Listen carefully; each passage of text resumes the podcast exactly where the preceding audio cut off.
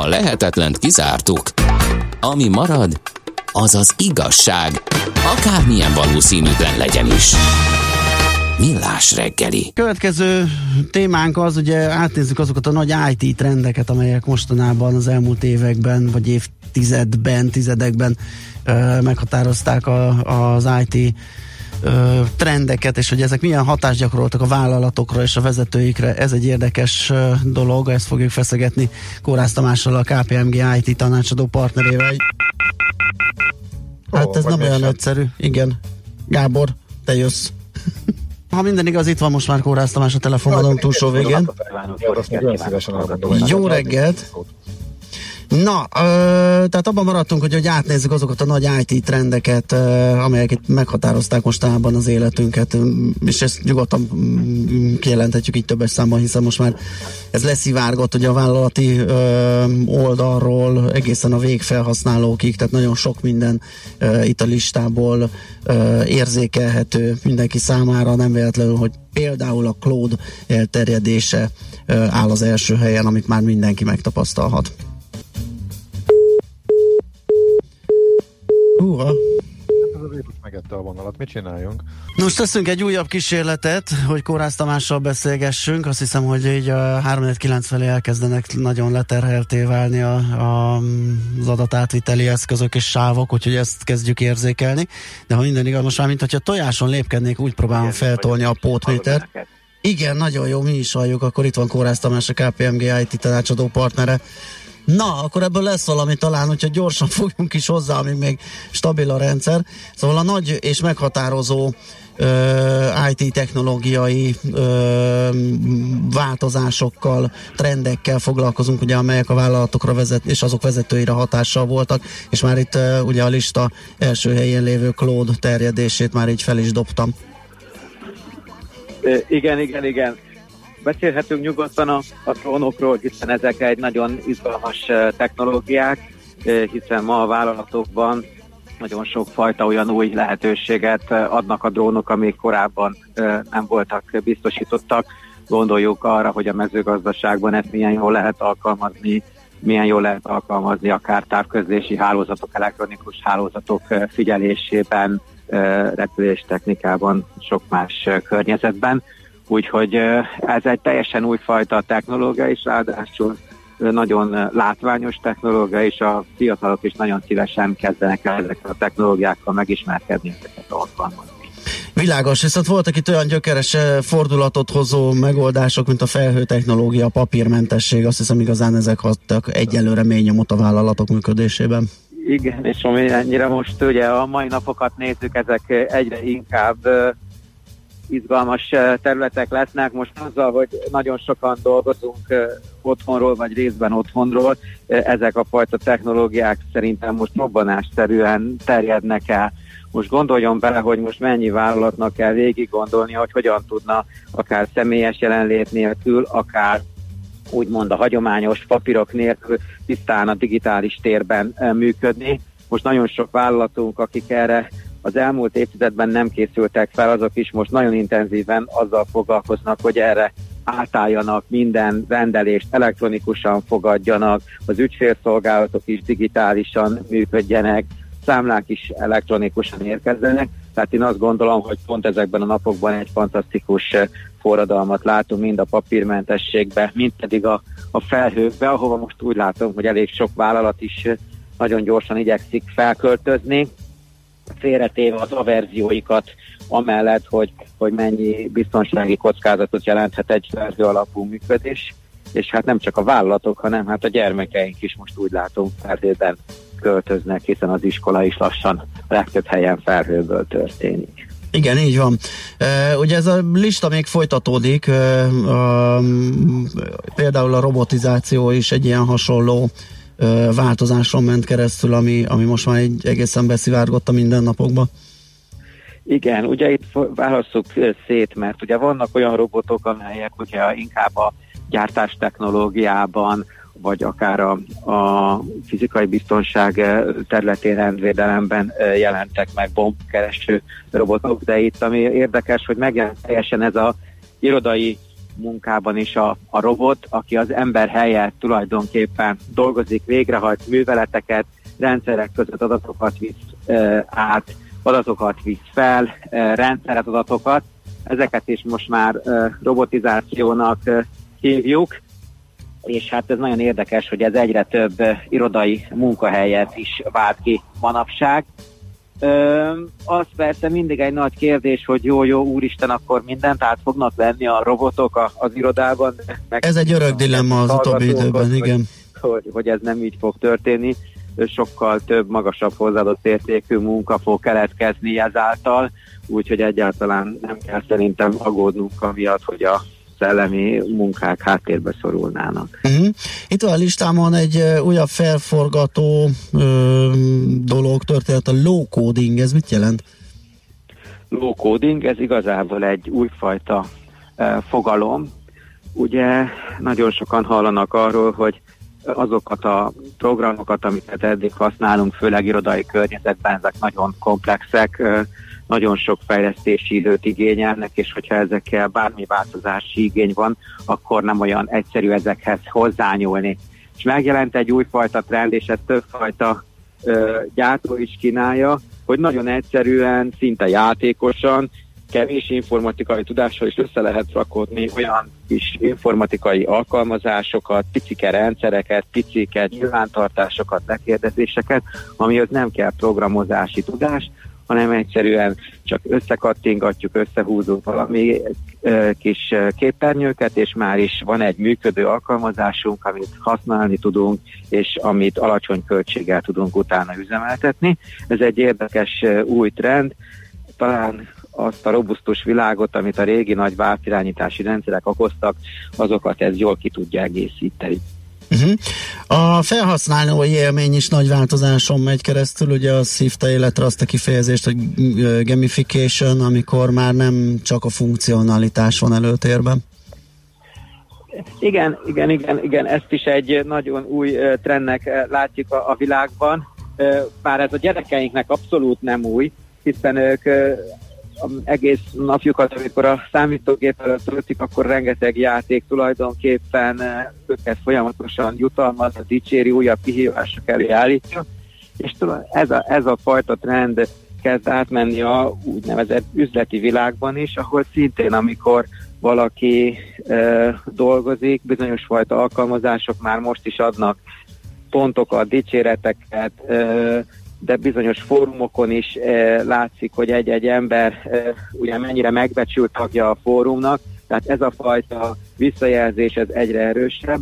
A másik, ami nagyon érdekes, hogy magának a programoknak is most már nem szabad unalmasan működniük, nem szabad, hogy unalmas képernyők egymás után jöjjön fel, hanem mindig valami kis animáció legyen benne, valami kis érdekesség, amivel mi magunk is oda tudunk tapadni a számítógéphez órákon keresztül, és tudjuk a munkánkat hatékonyan csinálni. Ennek egy külön trendje van már, és nagyon erősen elterjedt ez még a tulajdonképpen az ügyfélkiszolgálási felületeken. Tehát ma már az egy nagyon fontos dolog, hogy amikor akár egy bank, akár egy szolgáltató honlapjára felmegyünk, akkor ott érdekes, izgalmas dolgokat lássunk.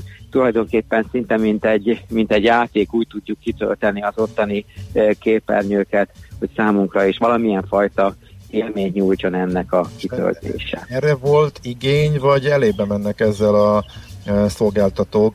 Ezek szerint én vagyok kisebbségben azzal, hogy engem meg halálba idegesítenek ezek a fölöslegesen érkező folyamatos matricák, jutalmak, jelvények, és inkább kidobom az adott applikációt, mert idegesítenek? Különbözőek vagyunk, talán különböző generációk is vagyunk, és ezeket különbözőképpen is szeretjük használni. Vannak, akiket igazából ez zavar, vagy számukra ez nem izgalmas, de higgy el, hogy felnőtt egy olyan generáció, aki számára ez fontos, ez egy ilyen elismertségérzetet ad, ráadásul mindig újabb kihívás elé állítja, úgyhogy én szerintem a gamificationnek igenis van jövője. Igen, Ázsiában rohamosan öregszik, ezt tudni kell, ugye, hogyha ezért. Igen. Mobilitás, ugye ez is egy olyan dolog, ami hát most aztán főleg napjainkban ugye itt a home office-olás és az, hogy áthidaljuk ezeket a problémákat, amit a járványokhoz eleve felszínre kerül, de hát azért ez már egy régóta meglévő és igen felforgató jelenség ez is. Igen, ugye most a home office kapcsán ez feltétlenül előjött, de már azelőtt is azért egy nagyon komoly trend volt, hogy sokan egyrészt legegyszerűbb nem szerettek az irodai asztaloknál dolgozni, olyan irodákat kell kialakítani, amiben nyugodtan elmennek a kollégák különböző foteles környezetben, vagy egy kicsit elbújhattak a mindennapok nyüzsgésétől.